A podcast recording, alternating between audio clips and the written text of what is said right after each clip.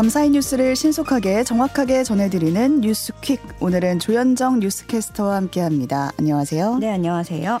네, 북한이 어제 또다시 동해로 지금 단거리 탄도미사일 두 발 발사했습니다. 네, 합동참모본부는 어제 오전 7시 47분쯤부터 8시경까지 황해북도 중화 일대에서 동해상으로 발사한 단거리 탄도미사일 SRBM 두 발에 포착했다고 밝혔습니다. 음. 올해 들어서 여덟 번째 탄도미사일인 아. 거고요. 네. 지난 23일 핵무인 수중 공격정 폭발 시험을 했다라고 북한이 주장한 지 나흘 만의 일입니다. 음. 어, 미사일들은 각각 300 170여 킬로미터를 비행한 후에 동해상에 탄착했는데요. 기종은 이 비행거리 등을 종합해 봤을 때 핵탄두 탑재가 가능한 것으로 평가되는 북한판 이스칸데르일 가능성에 무게가 실리고 있습니다. 계속해서 도발하고 있네요. 네, 지금 우리나라에 미국의 핵 추진 항공모함들이 차례로 입항을 하고 있죠. 음. 북한의 이번 도발은 한미 해상 연합 훈련에 대한 반발 성격으로 보이고 있고요. 네. 어, 니미츠함을 포함한 항모전단 오늘 부산 작전 기지에 입항을 합니다. 따라서 이 한미 연합 훈련 수위가 어느 정도일지 수위에 따라서 추가 도발을 감행 감행할 것이라는 가능성이 제기가 되고 있고요. 군 당국은 현재 진행 중인 한미 연합 훈련 전사의 방패를 방패를 강도 높게 시행하겠다고 강조했습니다. 네. 또 안타까운 사고가 있었는데 어제 새벽이었어요. 경기도 안산시의 한 빌라에서 불이 났는데 안에 있던 나이지리아인 남매 4명이 숨졌네요. 아, 네. 어제 새벽 3시 반쯤이었습니다. 경기도 안산시 선보동에 있는 다세대 주택에서 불이 났다는 신고가 이때 접수가 됐는데요. 음. 이 3층짜리 빌라예요. 근데 반지하가 1층으로 분류돼서 사실상 4층짜리 어, 음. 규모인 거죠. 네. 주로 외국인 노동자들이 살고 있는 건물이고 이 건물에서 2층에 있는 집에서 불이 났습니다. 이 집안에는 나이지리아인 가족 7명, 그러니까 부모와 5남매가 살고 있었습니다. 음. 근데 이게 불이 새벽에 났잖아요. 네. 그래서 부모가 한 살짜리 막내를 가까스로 데리고 나옵니다. 그러나 다른 자녀들은 미처 구하지 못한 거죠. 아. 5남매 중 4명 11살 여아, 7살, 6살 남자아이, 음. 4살 여자아이가 심정지 상태로 발견됐습니다. 다들 아이들이었네요. 네. 이 경찰과 소방의 합동 감식 결과 이 불이 거실 벽 콘센트와 연결된 멀티탭에서 처음으로 시작한 음. 것으로 잠정 조사됐습니다. 불이 삽시간에 거실 바닥으로 번졌고 이에 안방에 있던 사남매가 미처 대피하지 못한 채 질식으로 숨진 것으로 보고 있습니다. 해당 가족이 한국에 들어온 게 2010년 무렵이라고 해요. 음. 그러니까 아버지가 고물상 일을 하면서 일가족 7명의 생계를 유지했던 건데 한국에서 중고 물품을 수거에다가 나이지리아로 수출하는 일을 원래는 할 계획이었는데 네. 이 코로나가 확산하면서 생계 어려움을 겪은 것으로 전해졌습니다. 불법 체류자는 아닌 것으로 확인이 됐지만 다만 외국인이라서 이 정부의 제도적인 도움에서는 벗어나 있는 것으로 알려졌습니다. 아, 참 안타깝습니다. 다음 소식도 보겠습니다. 얼마 전에 강화도 만이산에서도 큰 불이 났잖아요. 네. 굿당 창고에서 불이 시작됐다 이렇게 추정이 되고 있었는데 이 불 때문에 지금 살림 22만 제곱미터가 타버렸다 이렇게 추정이 되고 있거든요. 네. 경찰이 산불 원인 수사하기 위해서 전담팀 구성했다고요. 네, 맞습니다. 어제 어, 그저께 26일 오후 음. 2시 44분쯤에 이 만이산에서 불이 났었죠. 다행히 인명피해는 없었지만 축구장 30개 면적에 달하는 산림 22만 제곱미터가량이 소실됐습니다. 네. 그러다가 어제 저녁 9시쯤에 이제 불이 완전히 꺼졌어요. 시작된 지 30시간 만이었는데 다행히 국가지정 보물을 보유한 만이산 정수사와 그 주변 시설로는 불길이 번지진 않았습니다. 음. 또 인근에 거주하는 주민들도 한때 대피를 했다가 안전하게 귀가한 것 으로 전해졌습니다. 경찰은 발화 지점 일대 CCTV 영상을 확인을 했는데 아직 최초 발화 장면을 확인하진 못했다고 하고요. 조만간 국과수와 인천소방본부, 산림청 등과 함께 합동 감식을 진행하게 됩니다. 네. 이 화재 원인으로 굿당 관계자가 죄를 벌였다가 불이 났다라는 소문에 대해서도 음. 사실관계를 확인할 방침입니다. 네, 오늘도 건조주의보 내려져 있습니다. 수도권과 강원, 충북에서 화재 주의 하셔야겠습니다. 최태원 SK그룹 회장과 노소영 아트센터 나비 관장 현재 이혼 소송 중이다. 이 사건은 다 알고 계실 텐데 네. 노소영 관장이 어제 최태원 회장과 교제하는 것으로 알려진 김희영 TNC 재단 이사장에 대해서 손해배상 소송을 냈어요. 근데 금액이 30억 원 상당하네요. 네, 이 27일 어제였습니다. 노소영 관장의 소송 대리인단은 서울 가정법원에 소장을 냈습니다. 음. 그러니까 이 연인으로 알려진 김희영 씨가 혼인 생활에 파탄을 초래했고 그로 인해서 극심한 정신적 고통을 겪었다라는 내용이 주된 골자인 건데 손해배상액을 30억 원으로 상정한 이유는 어, 김 씨가 최태원 회장에게 배우자가 있다는 사실을 알면서도 부적절한 관계를 시작한 점, 음. 이 부정행위를 적어도 15년 이상 지속해 온 점, 혼외자까지 출생한 점, 부정행위를 언론과 SNS를 통해서 공개하는 등 2차, 3차 가해를 지속하는 점, 음. 그리고 부정행위를 지속하면서 거액의 금전적 이득을 취한 점 등을 꼽았습니다. 네. 특히 2009년에 노관장이 유방암 판정을 받았었는데 이 시기에 최 회장과 김 씨가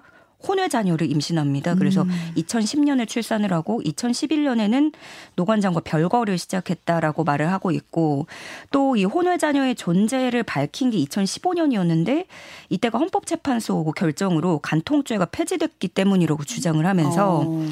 수치스러운 가정사를 만천하에 공개했을 때 가족들이 겪은 참담함은 말로 다 표현할 수 없다라고 밝혔습니다. 음. 특히 김 씨가 공익재단을 설립해서 최 회장으로부터 100억 원 이상의 지원을 받았고 SK그룹 계열사로부터 빌라를 저렴하게 사들여서 여기서 시, 세 차익을 거두는 등 음. 막대한 경제적 이익을 누렸다고도 지적했습니다. 네. 어, 그러면서 노관장 측은 부정행위를 하더라도 불륜으로 인한 이익의 극히 일부만 위자료로 토해내면 된다는 부정적 인식이 사회에 퍼지지 않을 수 있도록 손해배상금은 적정한 금액으로 산정돼야 한다면서 법원에서 공정한 판단을 해달라고 요청을 했고요. 네. 지금 이거는 그 연인으로 알려진 김 씨에게 소송을 건 거기 때문에 그렇죠. 예, 이와는 별개로 상태로도 두 사람의 이혼 소송이 따로 진행되고 있죠. 음. 어, 두 사람은 1심 판결에 모두 항소한 상태고요. 서울 고법에서 항소심이 열리게 됩니다. 네. 또 전두환 씨의 손자 전우원 씨가 귀국길에 오른다. 이 소식 어제 전해드린 바 있는데 네. 공항에서 체포됐다는 소식 속보로 전해져 왔습니다. 방금 전 6시경에 음. 인천국제공항에서 체포됐다는 소식 막 들어왔습니다. 네. 지금도 어, 취재진들이 인천국제공항에 가 있고 원래 5시 반쯤에 도착하는 일정이라서 다들 기다리고 있었는데요. 네. 전우원 씨가 한국에 들어오기 직전에 5.18 기념재단 SNS 메시지를 보냅니다. 사죄드리고 반성하고 회개하고 싶다. 음. 도와달라라고 요청한 것으로 알려졌습니다. 그래서 5.18 기념재단이 이 메시지를 확인한 뒤에 곧바로 긴급 회의를 열고 어, 전우원 씨 입장을 수용하기로 결정을 했었고 예정대로 광주를 찾아가서 사죄한다면 이 5.18 학살 주범으로 꼽히는 전두환 씨 직계 가족 중에는 첫 사죄 사례가 음. 되는 거기 때문에 네. 관심이 모아졌었는데요. 일단은 경찰이 체포 영장을 발부받았고 어 현지에서 체포를 하면서 음. 광주행은 일단은 예 당분간은 사실상 무산됐습니다. 음. 바로 마약범죄 수사대로 가서 조사받을 전망입니다. 네. 제주 시내 전역에 걸린 4.3을 왜곡한 현수막이 논란이 됐었는데요. 이 현수막을 또 훼손한 60대가 있었거든요. 경찰에 입건돼서 조사받고 있습니다. 네, 어, 60대 남성 A씨 제주 4.3을 공산당 폭동이라면서 왜곡한 보수정당의 현수막 9개를 커터칼로 훼손한 혐의를 받고 음. 있습니다. A씨는 경찰 조사에서 자신의 모든 혐의를 인정했는데요. 이 A씨는 그 제주에서 태어나서 산 사람은 아니에요. 10년 전에 음. 제주도로 이사를 했다고 하고 네. 지금 서귀포시에서 농사를 짓고 있는데 그러니까 희생자 유족도 아니고 직접적으로 관계가 있는 건 아닌 것으로 파악됐습니다. 다만 A 씨는 조사 과정에서 말을 하기로 농산물을 싣고 공판장으로 가던 길에 우연히 이 현수막들을 봤는데 제주에 사는 사람으로서 그 아픔을 키우는 꼴을 두고 볼 수 없었다. 음. 희생자 유족이 한 분이라도 덜 봤으면 하는 마음에 현수막을 찢었다라고 음. 말했습니다. 일부러 그러시군 거군요. 네, 음. 그러면서 이제 각오하고 버린 일이기 때문에 실정법을 어긴 벌이야 감당을 하겠다. 다만 직접 관계된 바 없는 사람이지만 제주 4월의 아픔을 같이 하는 국민도 있다는 걸 보여준 게 된다면 위안이 되겠다 이렇게 밝히기도 했습니다. 네. 만화 검정 고무신 저도 잘 알고 있는데 원작자인 고 이우영 작가가 저작권 분쟁과 생활고에 시달리다가 극단적인 선택을 한 사건이 있어서 참 네. 충격을 줬었는데요.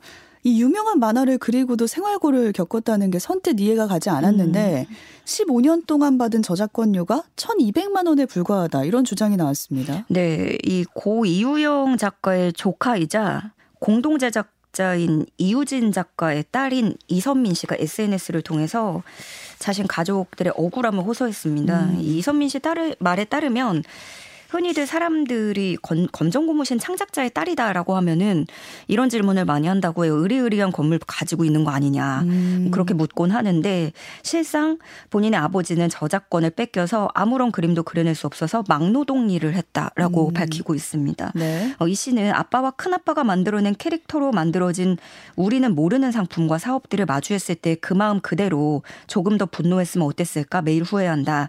우리 가족은 마트 매대에 올라와 있는 검 감정 고무신 캐릭터 상품을 마주할 때마다 한 번씩 무너졌다라고 음. 토로했습니다. 이 소송을 벌이던 콘텐츠 업체죠 형설에는 앞서 고인의 모친이 운영하는 체험농장에서 검정 고무신 만화를 틀었다고 모친을 형사 고소했었거든요. 오, 네. 2019년에는 2억 8천만 원 상당의 손해배상 청구 소송을 냈고요. 자신들이 이 사업 파 권리를 모두 갖고 있는데 이우영, 이우진 형제가 허가 없이 검정고무신 창작 활동을 음. 했다는 이유로 들었습니다. 네. 지난 15년간 이 검정고무신으로 사업한 아이템이 한 70개가 넘는다고 해요. 그리고 고인이 수령한 금액은 다 합쳐서 1,200만 원에 불과했던 음. 거죠. 어, 그 중에 형설엔이 지난해 롯데마트와 한 캐릭터 사업을 통해서 고인이 받은 돈은 5만 6,700원이었다고 합니다. 좀 대책 마련이 필요해 보입니다. 얼마 전에 서울 어린이 대공원을 탈출해서 도심을 누리고 다닌 얼룩말이 있었죠. 이름이 세로로 알려졌는데 알고 보니까 어린 나이에 지금 부모를 잃고 힘들어했다 이런 사정이 알려지면서 인터넷에 얼룩말 세로를 위로하는 이미지가 확산하고 있다고요. 네, 이 세로의 사연과 사정이 알려지면서 음. 연민을 느낀 분들이 인공지능을 통해서 세로를 위로하고 응원하는 이미지를 만들어서 눈길을 끌고 있습니다. 엄마 보고 싶어요. 뭐 탈출한 얼룩말의 꿈 이뤄주자 음. 이런 문구가 붙어 있고 이 그림에서만큼은 이 사진에서만큼은 어, 그 세로가 두 발로 우뚝 서서 뭐 거리를 자유롭게 활보하기도 하고 음. 무대 위에서 춤을 추기도 하고 오토바이를 타고 보통 모습들이 좀 이렇게 자유로운 영혼을 담은 어. 그런 묘사예요. 다양한 그림들이 있는데 이런 이미지들이 여러 온라인 커뮤니티와 SNS를 통해서 널리 공유되고 있습니다. 그런데 이제 주축이 되는 얘기는 이번 소동을 계기로 좀 동물권 보호를 위한 근본적인 대책이 필요하다라는 음. 목소리가 나오고 있고요. 네. 뭐 세로가 사춘기다, 음, 뭐 여러 가지 얘기가 있고 부모를 잃고 힘들어했다, 이제는 좀 안정이 됐다라는 얘기가 있지만 이 동물권 보호에 대해서 목소리를 높이는 분들은 이걸 단순한 해프닝으로 치부해서는 안 된다는 음. 지적을 음. 내놓고 있고요. 네. 또 한편으로는 동물원의 안전불감증에 대한 지적도 나옵니다. 안전시설이나 사육에 필요한 환경을 충분히 갖추지 않고 그래도 동물원을 운영할 수 있는 허점이 근본 문제라는 거죠. 음. 환경부 매뉴얼을 모두 충족한 동물원은 9%에 불과했고요. 울타리 기준을 4분의 3 이상 충족한 곳도 24%에 그친 것으로 나타났습니다. 네, 문제 지적이 나오고 있습니다. 일본에서는 학교 급식으로 나오는 카레에 표백제를 넣은 초등학교 교사가 있었는데 징역형을 받는 일이 있었습니다. 네, 이게 어, 생각만 해도 끔찍한 일인데요. 그러게요. 일본 사이타마현 한 초등학교에 근무했던 여성입니다. 지난해 9월에 초등학교 복도에 이제 배식하기 전에 그 쫙 늘어서 있잖아요. 네. 근데 그 안에 급식 카레에 본인이 약국에서 구입한 염소 계열 표백제를 섞은 거예요.